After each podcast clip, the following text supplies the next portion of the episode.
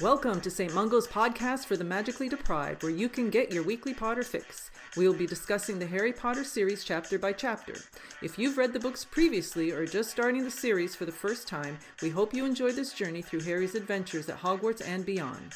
Please be aware that this is not a spoiler free podcast. We may at times reference future events, people, or places. Also, there will be adult language and content. So if you have little ones listening, you may want to send them out of the room or listen at another time.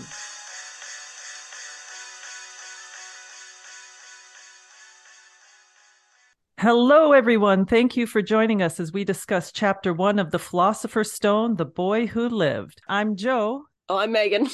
I'm Serena. We're going to head over to Megan in the Hufflepuff Common Room for the summary. Hello, hello.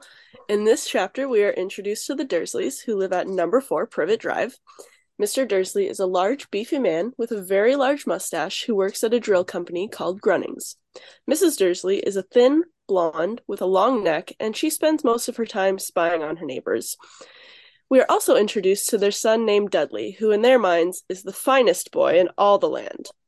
However, despite their outward display of being no less than perfect, we learn that the Dursleys have a secret. A secret they don't want anyone to know about. A secret regarding Mrs. Dursley's sister and her family, the Potters, whom they had not spoken to for many years. In fact, Mrs. Dursley pretends she doesn't even have a sister at all, for you see, her sister and her family, including a young boy named Harry, were nothing like the Dursleys. Now, when Mr. Dursley leaves for work that morning, he notices some strange things. He sees a cat reading a map on the corner of Privet Drive. How peculiar. As he continues on his travels, he also notices a lot of strangely dressed people in cloaks, and although he hasn't seen them, there are reports of owls swooping around in broad daylight. At lunchtime, Mr. Dursley walks past some of the strange people he had seen earlier and he could be wrong. He's actually really hoping he is wrong, because as he passes the group, he swears he hears them talking about his wife's sister, the Potters, and their son Harry. That night, after the Dursleys go to bed, a strange man appears on Privet Drive. His name is Albus Dumbledore. He is tall, thin, and very old, with twinkling blue eyes behind his half moon spectacles. The man has long silver hair, with a matching beard that could easily be tucked into a belt had he had been wearing pants and not a long purple cloak. Albus Dumbledore speaks to the cat that Mr. Dursley had seen earlier that day, and we find out that the cat is really a woman named Professor McGonagall. The two discuss a rumor that someone referred to as you know who has murdered the Potters and tried to kill their son, but failed and has since disappeared. Dumbledore tells McGonagall that you know who, or Voldemort, has indeed murdered Lily and James Potter, but for some reason he could not kill their son. Moments later, a humongous man appears on a flying motorcycle, holding a bundle of blankets. We learn that this giant man's name is Hagrid, and that he's borrowed the motorcycle from a man named Sirius Black. We also learn that the bundle of blankets Hagrid is holding is no other than Harry Potter, the baby that Voldemort failed to kill. It is revealed that Harry has a scar in the shape of a lightning bolt on his forehead from the failed murder attempt, and McGonagall questions whether or not the boy will have the mark for life and if there is anything that Albus could do about it. Dumbledore says that he wouldn't do anything about it even if he could, and he tells McGonagall that some scars can prove to be very useful in life.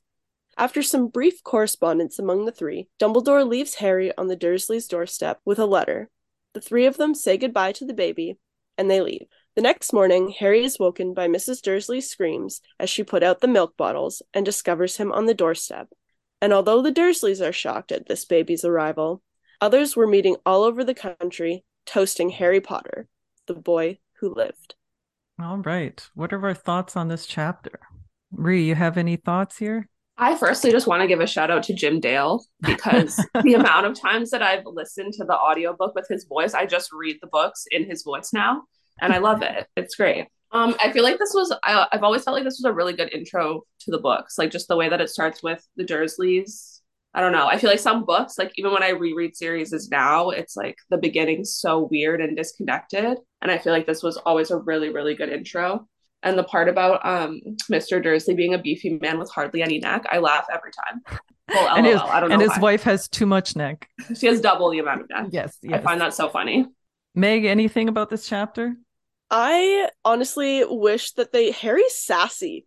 Harry is so sassy, and I wish that they had kept some of that in the movies. That that was my thought like reading because like i said i read these books when i was quite young so i don't really remember a lot of them i'm going back just giggling at some of the things that he says i'm like i love this child so yes much you can tell the things that i noticed that i read this as a mother and as a grown woman because every time i read this chapter i'm like okay so harry and dudley are they're about the same age they're around when Harry's left on the doorstep, he's 15 months old. Most Yeah. children are walking around a year old. So he just leaves his child on the doorstep. What if he got up and walked away? Like, I don't understand. He could have just gone and walked into the street. He's a 50, 15 months old. He's not just going to lay there.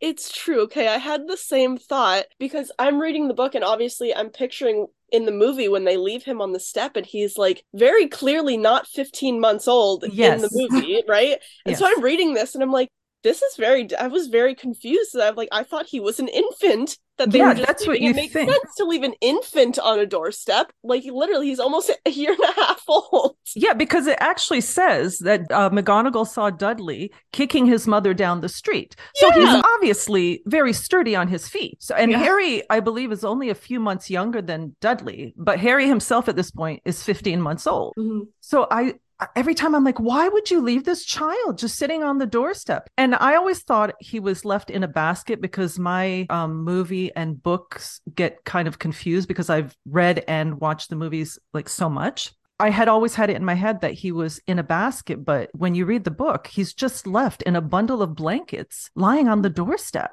And I'm like, why? Unless he put a spell on him. I mean, he's know. been through worse. Well, he will go through He's worse. fine. Absolutely. Yeah. Absolutely. But my other thing that I noticed actually, and this was the first time that I noticed this read through, is the correlation between Dumbledore and McGonagall's appearances and their personality. Like Dumbledore, he has this long flowing hair, but McGonagall's hair is like black and pulled back into a tight bun. And Dumbledore's half moon spectacles, which is like very mm-hmm. whimsical, whereas McGonagall has these like square, straight edge glasses. He's described as having sparkling eyes, whereas she's described as having a severe look. McGonagall even says, Are you just leaving Harry here with these people? And Dumbledore's like, It's fine. It's fine. It'll be fine. And then he's like, You trust Hagrid to bring him here? Again, it's fine. I trust Hagrid. Everything will be fine. Mm. So I just thought it was really interesting how their, I don't know, their personalities like match their appearance. I Yeah. found too, as I was reading, like kind of going off what you're saying about Dumbledore and his just whimsical air. I feel like now having read and reread and seeing like almost conspiracy theories, and there's people now who just really don't like Dumbledore because they see him as a master manipulator and everything. I don't know if I necessarily agree with that whole thing, but Mhm. rereading it now, I'm kind of like, he knows what's going on. He He's absolutely act like, does. oh no, it's fine. Well- Don't worry about it. He's safer here. But I'm like, you know exactly what you're doing, sir. I was thinking the same thing. Is there not like something that he looks into or something later on in the series that kind of sees the future? Oh no! That- if you're talking, are you talking about the Pensieve? Possibly. It's not that he sees the future; those are thoughts that he he takes them out of his head and he puts them in vials. And when he wants to Okay. revisit them, Okay. He puts them in the Pensieve. So it's not really the future. Future. It's just he's revisiting Memories. old things. Okay. Yes, but this way he can kind of examine them a lot closer when Wait, I wish I he could separates do it. I absolutely wish I could do that. For that. sure. like what?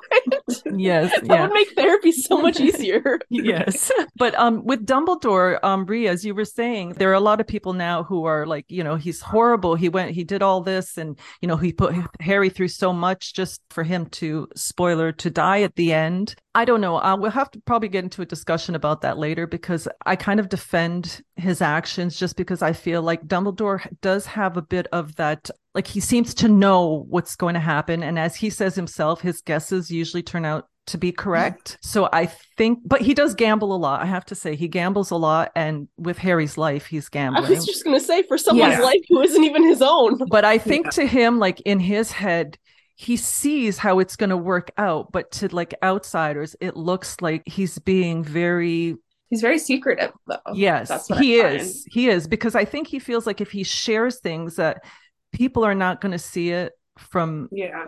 where he's seeing it from and then it will look like he's being very treacherous because he even he says she asks him why voldemort couldn't kill harry and he's like oh well we can only guess i'm like do you know why i'm just trying to think what what were you guys' initial your initial impressions of the dursleys when you first read it Probably the same. They're all monsters.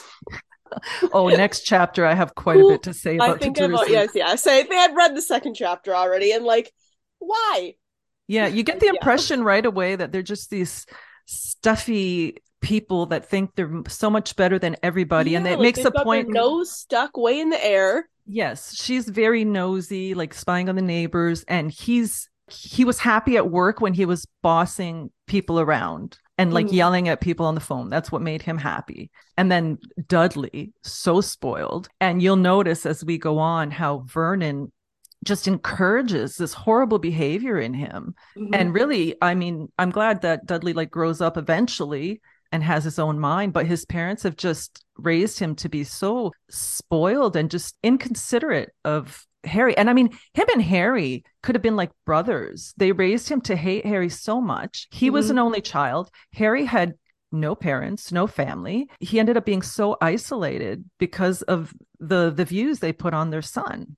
It's and it's funny really- too because sorry to interrupt you No, there go Meg. ahead. Go ahead. but um it's just funny because really they later on in the book they'll say that they planned on squashing the magic out of harry and everything but they really never tried because if they had just raised him as their own son he would have been another dudley they didn't even bother to try to you know spoil him make him see like the good side of the muggle world too it's like he they were driving him away he couldn't wait to get away from them and go to hogwarts That's yeah, that's very true. Quite interested to look at this through the lens of a psychologist reading it. like not that I'm a psychologist, but just No, like it's- having that knowledge and looking at like imagine the psychological damage that poor boy being locked in a closet for 10 years. Well, this is, I mean, I wanted to get into it in the next chapter. Um, actually, you know what? Yeah, I'm going to leave it. I'm not going to bring that up because, Hmm. like I said, the next chapter, there's a lot to say about the Dursleys and the way that Harry was raised. Do you guys have anything else to add? i, I mean, it's not a um, very long chapter and there's not too much going on. We just kind of get some introductions. Reese, I just feel ahead. like I never really took it. Like I knew, I found out later, but I never really took it. Hagrid actually says that he borrowed the bike from Sirius Black. Yes, I feel like this whole time I never realized that. And then Meg was reading the summary, and I was like, "Does he actually say that though?" he does. and he does. Mm, Sirius. But I never would have, never would have clicked. Like Yeah. we're even watching, reading The Prisoner of Azkaban, I still feel like I never knew. Well, Like, it's not something you would catch the first probably one or two, even maybe three times you read it, right? Because it's just a Mhm. name at the beginning of the book, and then we're not actually introduced to Sirius until third book, right? And then after you Mhm. get to know the characters, then you start putting these things together and how things from the beginning correlate to the ending, right? Find like Yeah. series like this, they're meant to be read more than once. Oh yeah, Yeah. like five Right, thousand times. Yeah, exactly. Like, you, could, you could read them a thousand times and still pick out new things every time yes, you read it. I actually still, like I said, my correlation with uh, McGonagall and Dumbledore it just Yeah. hit me this time, and I've read a ridiculous amount of times. But it's interesting too, drawing from that, you're reading it from a different perspective every single time you read it because you're a different age and different things have happened to you in your life. Yes. So when you're reading it, you're connecting it to different things, and like that's so cool, and that's part of the magic of Harry Potter as well. And I love that. And this is why I like the three of us doing this because we're all at different stages in our lives. We've all had different experiences with Harry Potter. So you get the different perspectives. Absolutely. Mhm. Yeah, I think it's going to be interesting going forward as we get into like the real nitty gritty chapters. I mean, as the books go on, they get longer and more in depth. I think it's going to be very interesting to see our different views on this. Now we're going to head over to Ree in the Slytherin common room for a little segment called Would You Rather? So I picked out a would you rather that had to do with our lovely Petunia Dursley. We just started off here and got introduced to the Dursleys. So would you rather spend a day appliance shopping with Petunia Dursley or clean out the trophy room with Argus Filch? No, we haven't met him yet here. Yeah, this is the segment that there's probably going to be more spoilers in because there's only so much you can read per chapter. So, try to keep it appliance shopping with Petunia or cleaning with Filch. That's a tough one. Ah, I think that I will Oh no, maybe not. I'm going to change my mind. I was going to say appliance shopping with Petunia, just because I mean Filch is a big complainer, but But so is she. Oh, she she is. She, yeah, she is. But my thinking now is at least if you're cleaning the trophy room with Filch, you're at Hogwarts and you're around magic. That's my I guess thinking now. Okay, but you Sure. could go to the bathroom and a troll could attack you. So like I feel like appliance shopping is safer. Which would be more exciting than going appliance shopping with Petunia. this is true. True. I I, know, that's feel like thing. I'm gonna go appliance shopping. Filch gives me the creeps, and I don't Yeah. think I can put up with that. To be perfectly honest, And I guess Yeah. Mrs. Norris is in that package too. yeah, he yeah he like he makes my skin crawl, and I just I I couldn't clean a trophy room in a small space with that man. At least with Petunia, I'm out in the open. I'm interact. There's other people I can interact with. I don't have to stay with her the whole time. That was That's never true. that was never said. You could wander away, I guess. Yeah. Yeah. Could accidentally lose her. Ree, what is your opinion on this?